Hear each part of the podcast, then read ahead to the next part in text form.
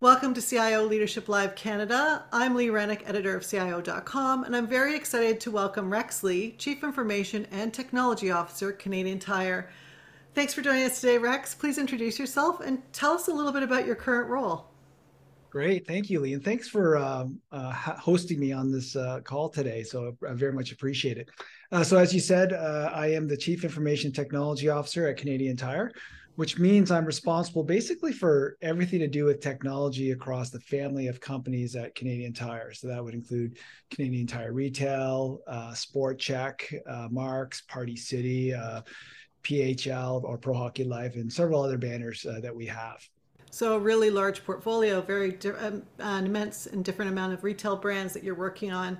Well, I really appreciate you joining us here today, Rex. Um, as you know, we've created this series to support the CIO and senior tech leader in their leadership and business journey. So the first question is always around that. Can you please share and tell us a little bit about your own career path and maybe provide some insights or tips on that road path? Were there any specific lessons learned you could share?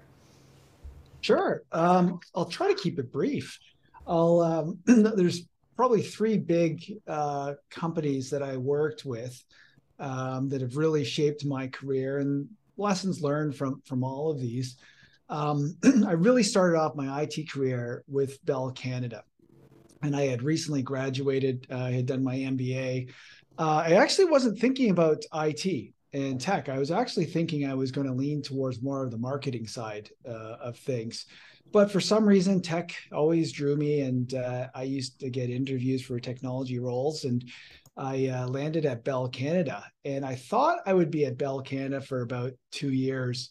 It turned out to be 12 uh, and there's just so many uh, opportunities and i got to do so many different things and uh, I, I still look very fondly back uh, all the great mentors that i've had and, and opportunities that I've, I've been able to be a, a part of I would say from Bell, multiple things that I've learned.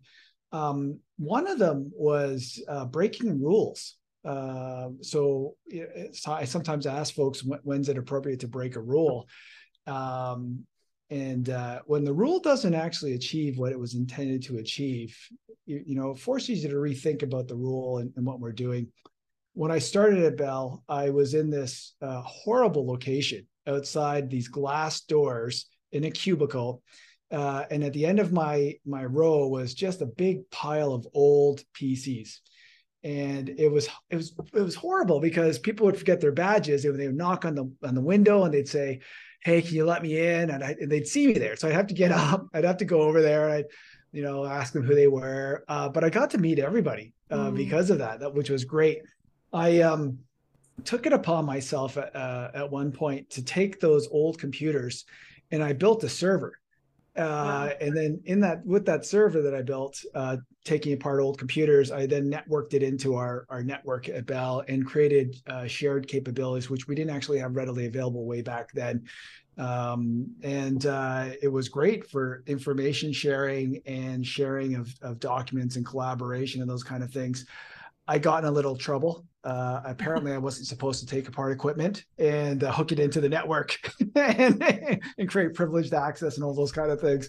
Um, but it uh, it got me noticed uh, in some positive ways as well, and uh, sort of thinking outside the box of what my day to day job was. Just saying, well, there's a better way of doing this was was something that we were able to do. Uh, lots of great stories of Bell. I was there for for about 12 years or so, and, and just really, really learned so much and just loved that company. From Bell Canada, I then went over to uh, Research in Motion, mm. which is hmm. now BlackBerry, and right. it's interesting because I went to to uh, RIM, my first meeting with them, they actually brought me over. The salespeople at Bell Canada who were looking to sell services to RIM brought me over to explain to them that we actually do this stuff internally how we collaborate how we build these technologies how we think of social computing and, and uh, these these these various things. And so having a practitioner speak to it was more powerful than just having a salesperson speak to it. So they would bring me over and say hey how'd you do this? It was a great meeting. I loved doing it uh, and sharing a lot of the great things the team had, built years. Uh, and i got a call shortly afterwards saying hey uh, really interesting stuff not sure we want to buy the services, but we really want to talk to you uh, about how do you do this. And it was it was just such an amazing opportunity. Back in those days, um, you know, basically the offer was whatever you want to spend, whoever you want to hire, whatever you want to buy, you can do it, whatever you need. Wow. Like what we, we what we want is we want to build a collaboration capability for our organization that's growing so quickly. You don't get those opportunities very often. Uh, even with that, because I loved working at Bell, I wasn't inclined to leave. Eventually, I did, um, and it was just again an amazing, amazing uh, experience. Um, I probably wouldn't have left if I didn't get another phone call. Uh, but you know, my my time at, at BlackBerry was amazing. You know, there's so much that's been written about the demise of uh, mm-hmm. of of RIM and BlackBerry, and in my opinion, a lot of that is just oversimplified. Um, you know, people say things like they weren't innovative enough, or they didn't see Apple, or you know these kind of things. Uh, being on the inside, I learned a lot. I learned uh, about the problems of having too much money um, and not enough governance and control. And uh, when you have unlimited resources, like I did, you're able to just do stuff. But um, constraints actually force you to do things differently and right. force you to really go, huh, maybe there's a better, smarter way. But when you don't have those constraints, you you tend to make decisions which are fast and easy as opposed to really innovative and creative. And so huge lesson learned uh, from me as I saw that. It's just one. There's several things. It's much more complicated than most people would say on the surface, but uh, mm-hmm. uh, it was a lesson I'd learned from uh, my days at RIM. And then uh, I got a phone call uh, from an old boss of mine that was at Bell Canada. He went uh, to a different company. I went to a different company. Eventually, he landed at Canadian Tire. They asked him to transform the organization from a technology perspective. He called me up and said, "Hey, uh, do you uh, are you looking to make a change? And I wasn't, um, but he was very convincing. And then I uh, moved from telco to tech, high tech to retail. And I didn't think I would make that jump. I didn't think retail would be something that would invigorate me, but I was so wrong. It's so exciting. Like on the technology side, I didn't realize how embedded technology was in everything to do with retail. And so I was hired to do quote unquote digital transformation. Mm. Uh, and the definition back then was implement e-commerce. And, right. and you know, it was funny because there was this perception that e-commerce was just, you know, piece of software or something you implement when really it is a radical business transformation. Every yeah. aspect of your business changes yeah. Uh, once you start to go down that path. And so that led to a variety of other things and gave me a, a, an opportunity to do more and more. And eventually I uh, was uh, given uh, the opportunity to take on uh, the chief information and uh, technology officer role for, for everything that we do. What a journey. And when you said you started off wanting to go into marketing, I feel I like did. throughout all of this, though, because I am a marketer, right? I've been a CMO. I feel like throughout all of this, you kind of had your marketing hat, a little bit of a marketing hat on there because you were going in with the sales pitches. You, you know, you were experiencing and looking at like earned versus paid media, but you were doing it from the standpoint of technology yes. innovation. So I, I feel like it was partially there too. I got to tell you, so my my I, I, have an MBA in marketing and IT and technology yeah. management, and the marketing side has been so helpful mm. uh, on the technology side, and vice versa. And yeah. so it, it's really helped me in in many ways. Wow, well, that is an amazing uh, story, and thank you so much for sharing that. So, wanted to pop into question number two. So, you work at a very iconic Canadian brand, Canadian mm-hmm. Tire, mm. celebrated a hundredth year anniversary last year. Congratulations on that, and certainly it's embed, been embedded in my own culture and growing up in Canada. I think you know for most of us, right, that we feel very uh, that it's a very iconic brand. And so, but I wanted to talk to you, and one of the reasons I reached out to you originally because I was talking to another VP of Tech um, about yes. the pandemic. And he said, You know, do you know Rex Lee? I reached out to him at the start of the pandemic because I really wanted to get some networking support and learnings on how we're going to pivot around this. So I was just yeah. wondering if you could tell me about any lessons learned during the pandemic, you know, for the oh. technology oh. leader. And did you see more networking, more of an agile approach to given the way the world had to adapt so quickly? Uh, so yes, yes, and yes on on all those um, those fronts.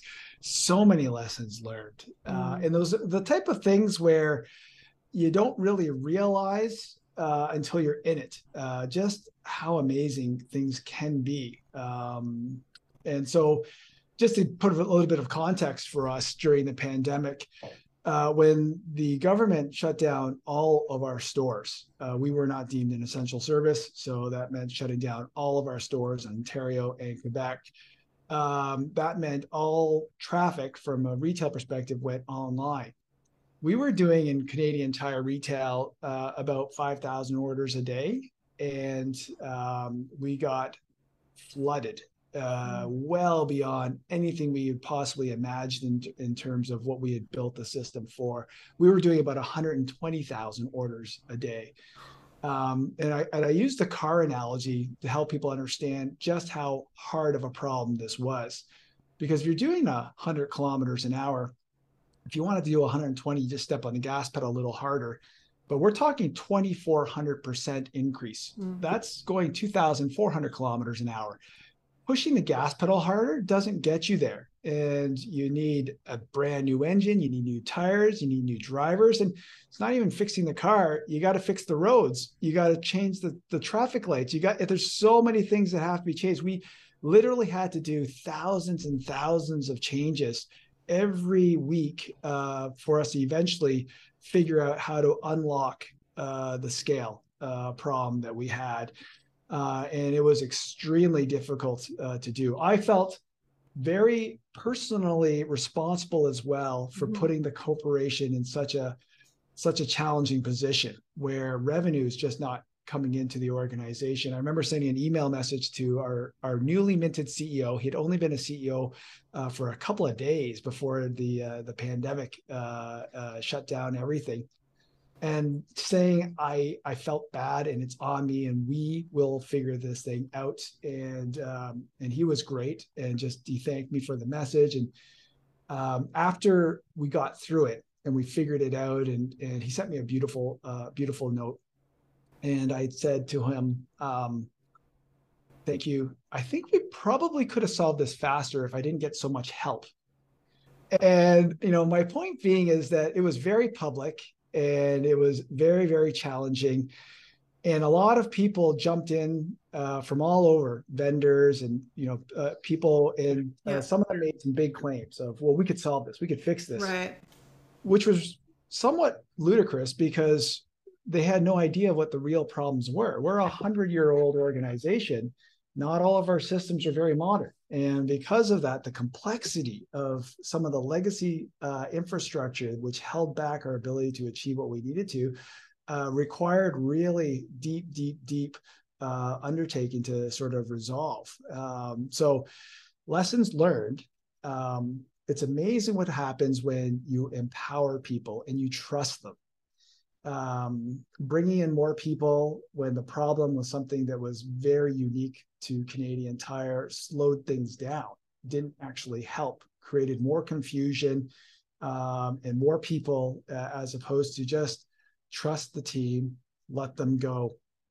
Um, if I look from a sort of people process technology framework, you know, other things we learned on the people side is um, we didn't have to compete with priorities you know the number one priority is get money into the company uh, get it up and running. So there was no sort of debate uh, and nor was there debate as to well gee you know should this be capital or should this be opex and what do we do this? And and the willingness to take risks. A lot of the structures and the things we do in the organization every large organization um, turned out that not all of them add value and we were actually able to bypass many processes and still achieve what we needed to achieve still do the right things from a risk perspective um, but it really helped us sort of rethink a lot from the process perspective and one of the maybe the last point i'll make we go on and on just about this one one question lee is on the technology side and how um, technical debt uh, can be a problem. And in our case, the technical let, debt uh, led to our inability to scale, ensure stability under high volume, high pressure. Um, and that um, if we were able to think about the next hundred years, we're going to have to get ahead of some of these things. And so it was a great opportunity for us to learn from a technology perspective how do we think about uh, adaptability and agility uh, as well. Uh, I lied. Maybe one more thing I'll just talk about, and that is um, the operating model and how people worked. There was no real IT and business. It was just all one team. We all worked together. We all had the same goals. I felt so supported by my peers.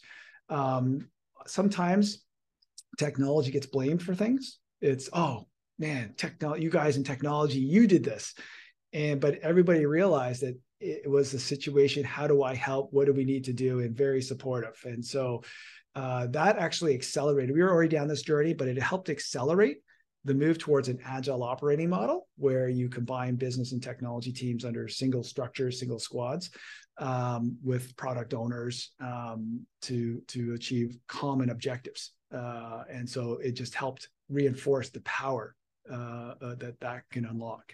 Wow, what a story there! And you know, it's interesting you say talked about the car because I was talking to another CIO yeah. who said the CIO right now, since the transformation, the pandemic, and everything that went on, is really had to jump into the driver's seat of the car. Yeah. Like that's the analogy he used. Like we have to be yes. in the driver's seat. We're driving it. We're trying to figure out how to accelerate. And as you were talking about it, I was thinking you were talking about the business transformation as far as sales go, but you had a whole bunch, lots of employees, you know, that had to be supported through that transformation as well. Right? So many organizations had to support that going, you know, shutting down stores. I mean, it must have just been an incredible experience for you. So I really appreciate you sharing that very, very much. Um, so wanted to talk a little bit about um, shared knowledge across the organization. Maybe you touched on this already, but you hold two titles at Canadian Tire, the yes. CIO and the CTO. Um, and so I just was wondering now that you've gone through this pandemic experience, how you implement shared knowledge across teams and management really to funnel that into the business and make it one place. Uh, some of the CIOs I've talked to talk about, you know, huge tech Kanbans and different approaches to information sharing. Any tips yep. or advice around that? Yeah, well, that's a great, uh, great question. Um, and yes, I, I, I kind of hold two two roles: the CIO and the CTO role. Uh, and I think it's it's a bit of a trend. We've seen this happen in, in many other organizations. I'm sure you've seen this as well.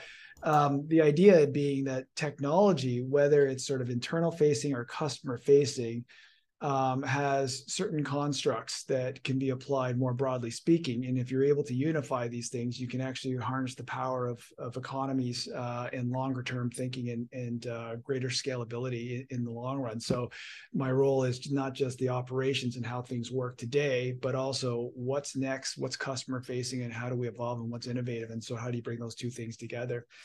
Um, uh, so, a big part of this is how do you communicate? How do you align? And how do you build that rapport? And how do you make sure that we're doing the right things? Uh, and it's it's interesting because a lot of organizations have evolved uh, you know through traditional IT and it's really a separation between sort of what is IT versus what is the business and so as organizations continue to mature, that sort of um, dissipates to some degree. So IT people become a little more business people, and business people become a little more tech people. And and you know the operating model that I talked about um, really really does help.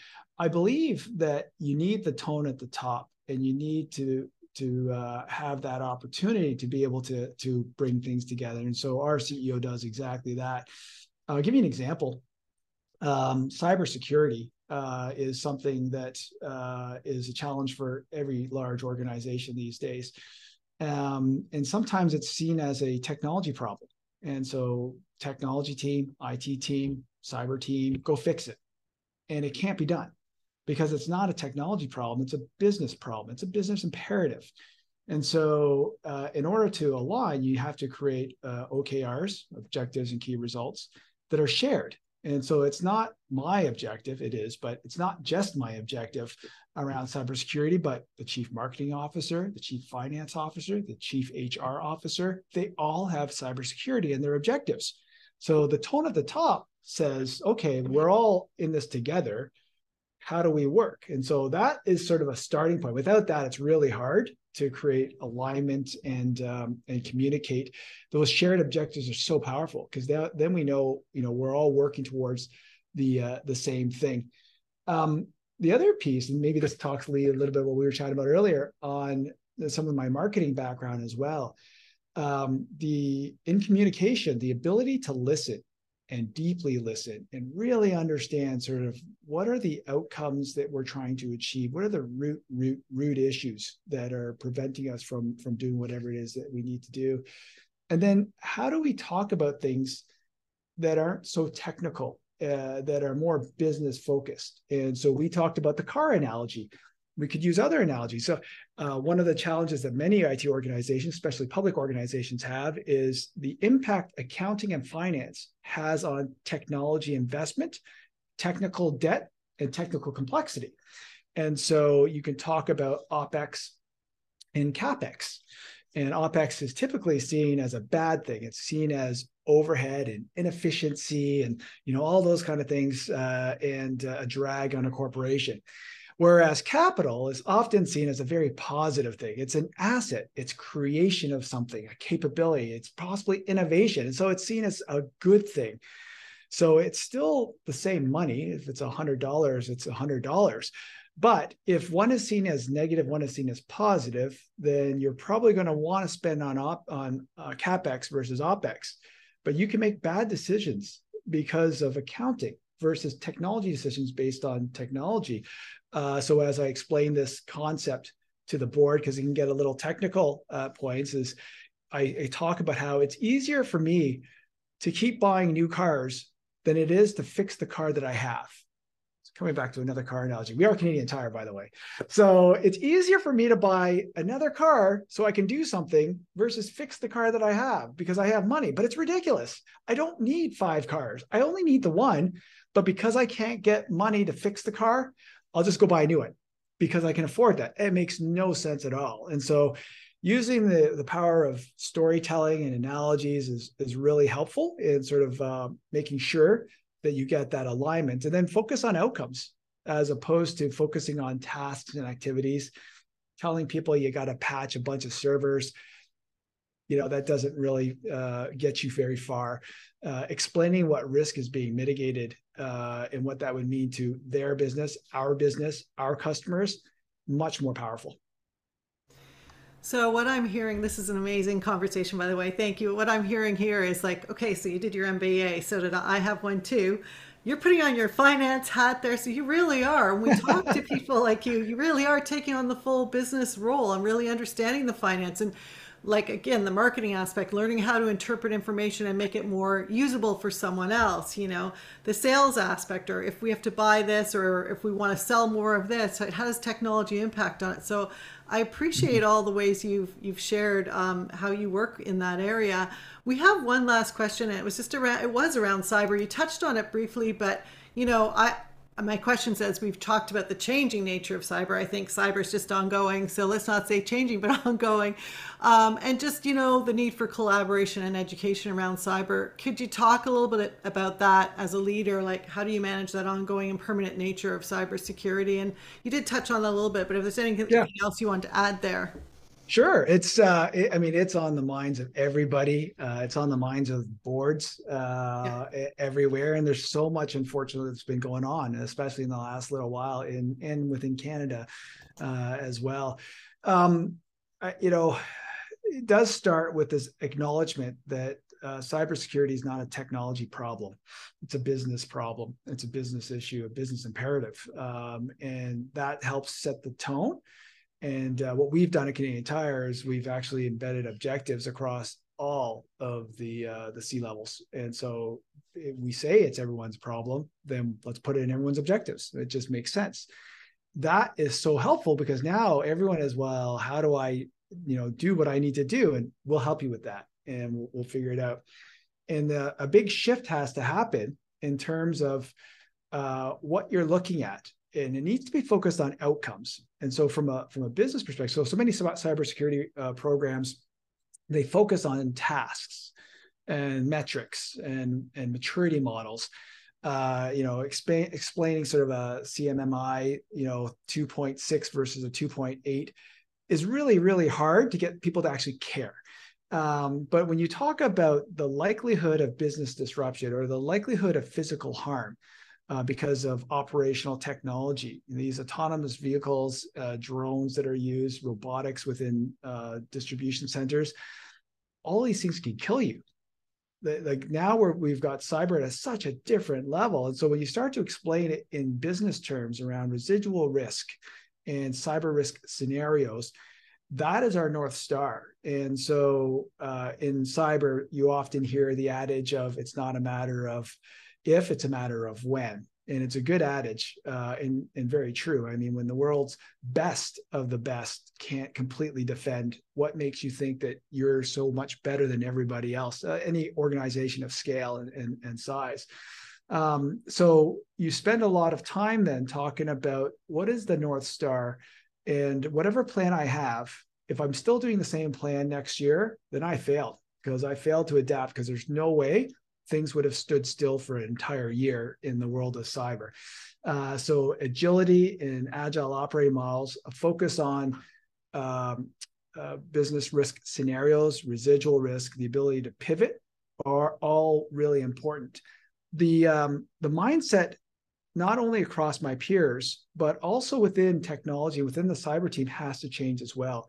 So, for example, um, there was a time when if you asked people in the cybersecurity team what their job was, they would have said something like, "Well, our job is to secure secure the company, make sure things are safe," something like that. And that's not their job. Uh, well, it's not completely their job. Their real job is to facilitate the business in a secure way um, because the first sort of definition could propagate certain behaviors that aren't consistent with what we need to do as an organization.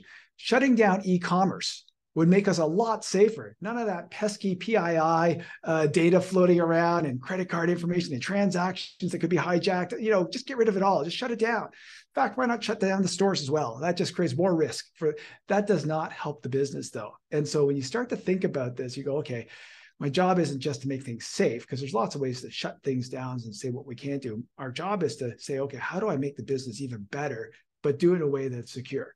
And so that small little shift has a big impact uh, in terms of mindset and what we need to do, and uh, creates the alignment across the business that they know we get it. Our job isn't just to shut you down and say no. Our job is to help you, but make sure we help the corporation as a whole. Wow, that that is a fantastic analogy, and I'm thinking about the car analogy, and again, like you know how cars make improvements all the time. If you're now looking to change lanes, you get a little beep, you don't do it, you know, all of that stuff. So it's ever Yeah. evolving. Since we're talking about Canadian Tire anyway, That's awesome. I love it. I love it. well, I really wanted to thank you so much for joining me today, Rex, for the CIO Leadership Live Canada discussion. Um, thank you so much. And if anyone out there is interested in viewing this and learning from this video, please head over to cio.com forward slash CA for more information. Thanks again, Rex. Thank you.